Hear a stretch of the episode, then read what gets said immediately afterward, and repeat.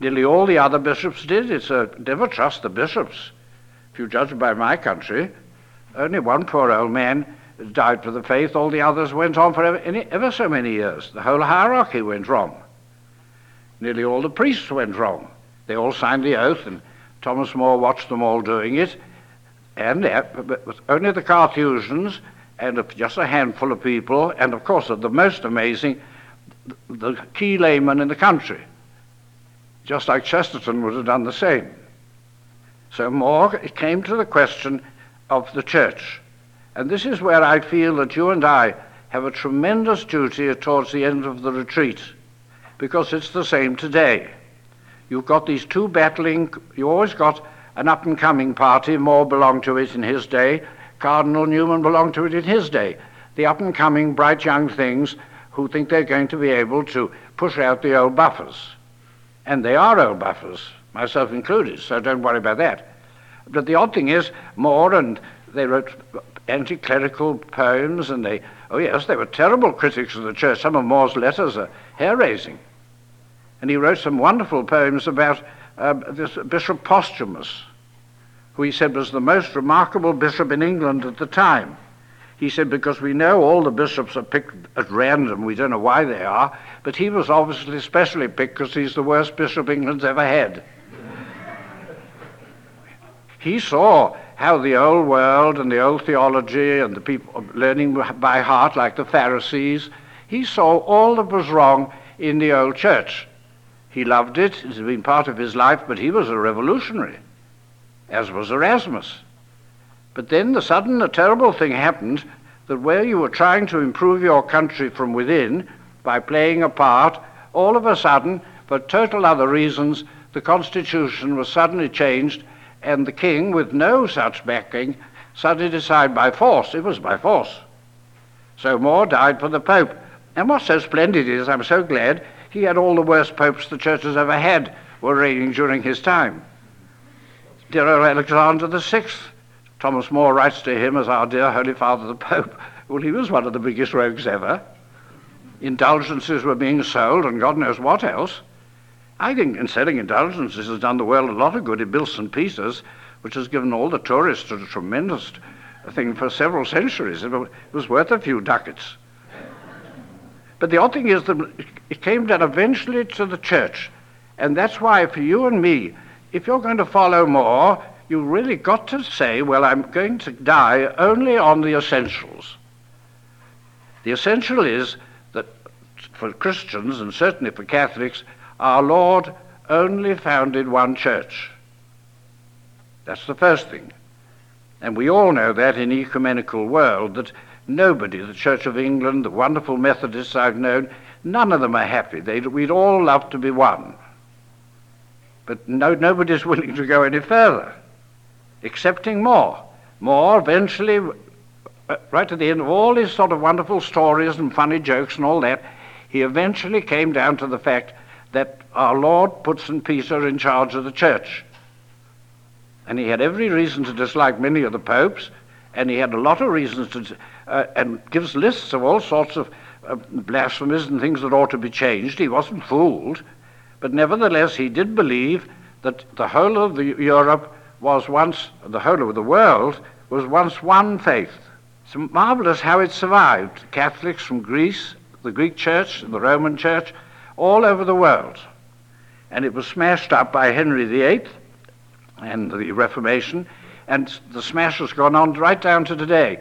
So when poor More died, he had a battle on that if he only they'd won it, if only the, those three leaders could have been persuaded, we might never have the tragedies we've got today where we're all split up. The second point that More made following Augustine, totally clear, is uh, that the Bible by itself is not sufficient in the church, that our Lord never meant it to be. The church ran for nearly 300 years without the Bible. Dr. William Barclay, that wonderful Presbyterian who died in Glasgow last year, a wonderful writer I've ever known, he had the courage to say that. Remember, the church founded the Bible, the Bible didn't found the church. For More, that was a total lie when Tyndale and others produced versions of the Bible as though this was the ultimate. The ultimate of the Bible without St. Peter is that you get one fraction, then another faction, another faction. Everybody interprets the text for themselves. That's why More, in all his soliloquies and uh, dialogues at the end of his life with Tyndale, they weren't unkind. They just simply said that you, you've changed the Bible in these six words. Those six words, you are not any longer in union with the church.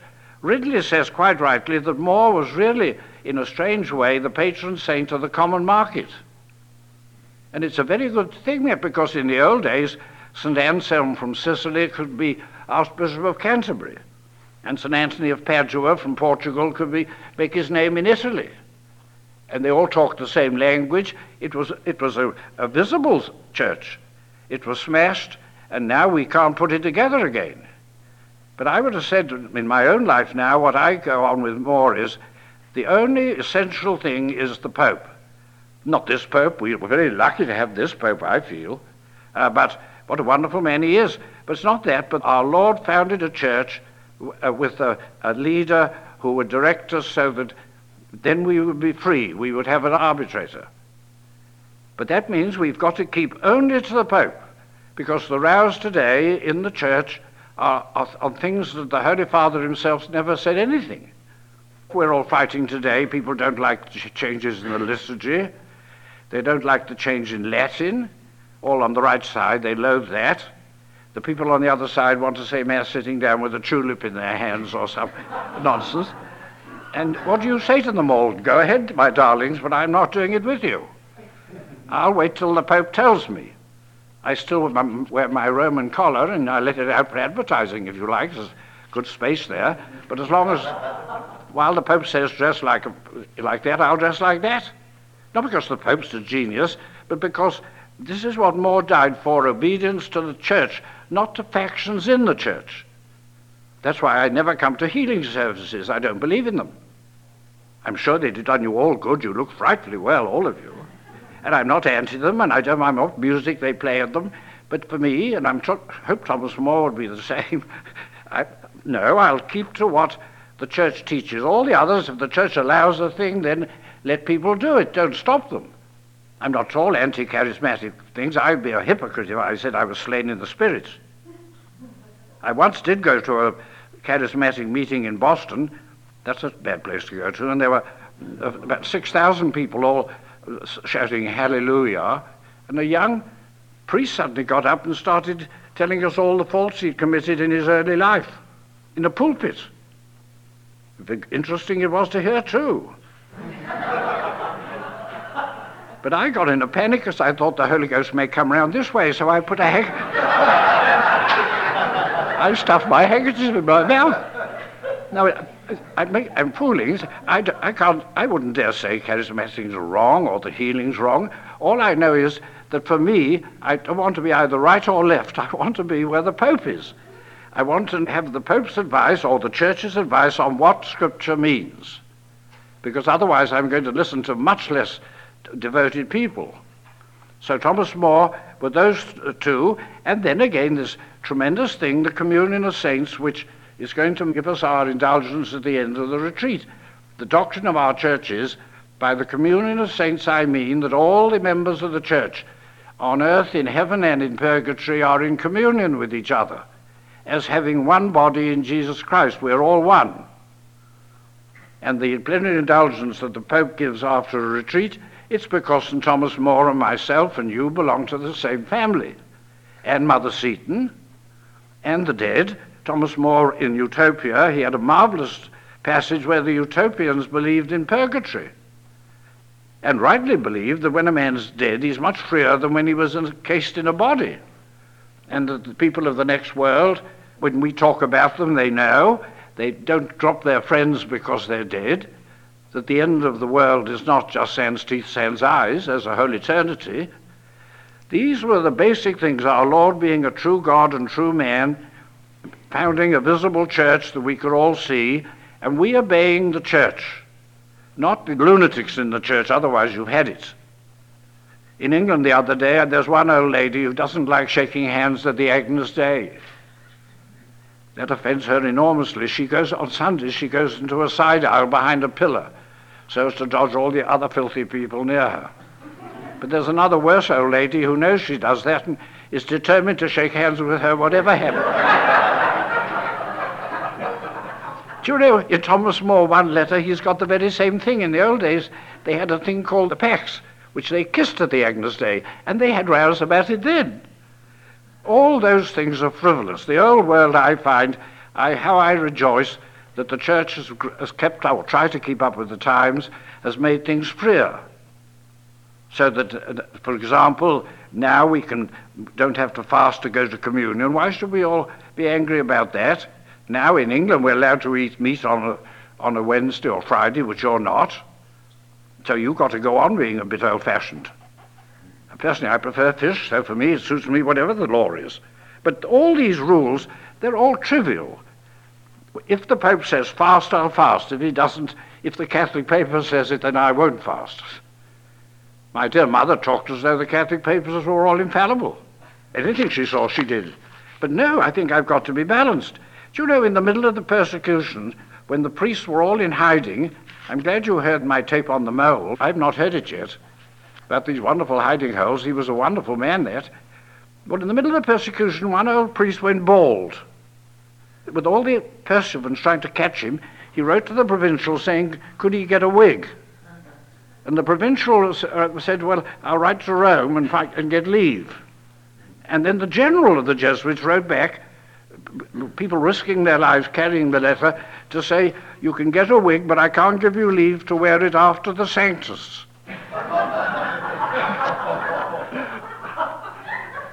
I mean, honestly, when you, we look back to the old church, and we've had it again where we, people didn't study really, they just learned by heart in exams, seminaries got. And then more, and people saw that. Then you've got the other extreme people who always want to shoot over the line, and it's part of being young, so I can't help it if people want to do that. I had uh, Alexandria, Louisiana, I used to go there. The children's retreat 10 years ago began at 2 in the morning. God knows what this was in aid of. And they all sat on the floor, and the priest lay down, and they had Mass. And then after that, they were given bits of wire, and they went out into the woods and bent it to show whether they were getting better or worse. God knows what their parents were paying for, but this was all regarded as being with it. You meet all sorts of loonies, and I've got lots of priests and people. Some of the priests have now left the church and are still sending the books which they don't believe in themselves. That's an awkward moment. No, Thomas More was quite clear in his own mind, and that the, the key to everything is the authority of the church. He died for that. He could have escaped, and he didn't. So he had that very painful farewell with his children. Much worse than the, when he was beheaded was when he said goodbye to Chelsea. He didn't say goodbye to them. He went to Mass in the little church that he'd put the lady altar up. And then he, for the first time, he wouldn't shake hands with them or anything. He got in his boat and rowed off to Lambeth. They came to see him the day he, before he died on Tower Hill, but he couldn't face saying goodbye to them and he was terrified. And when you read the whole of that wonderful book of the Dialogue of Comfort, you'll see his own fear right from the early childhood and his fear of offending God and God telling him to go on and go on until the scaffold. And therefore, I find it a marvelous thing that he died with making a joke. The only man in history, I should think, who'd have the neck and the nerve to make a joke at the last moment. It's almost certain he did say these words, or some of them, because the man who reports it was the under sheriff who hated More and was on the scaffold.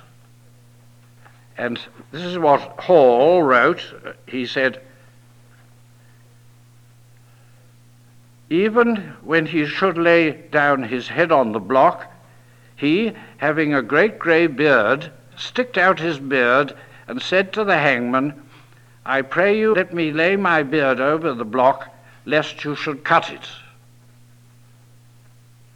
That's the official thing that, that we go. And Cresacre More, More's descendant, very close, grandson, added to it, for this has done no treason. Somebody must have overheard that. So More certainly at the last minute when the axe was right up in the air, where you or I don't know what I'd be doing at that stage, terrible, the very end of his, all his fears vanished. And he said, I don't want you to cut my beard. And he put it over the block and seems, seems to have whispered so somebody heard, for this has not committed treason. It's very important to end on that note for our retreat.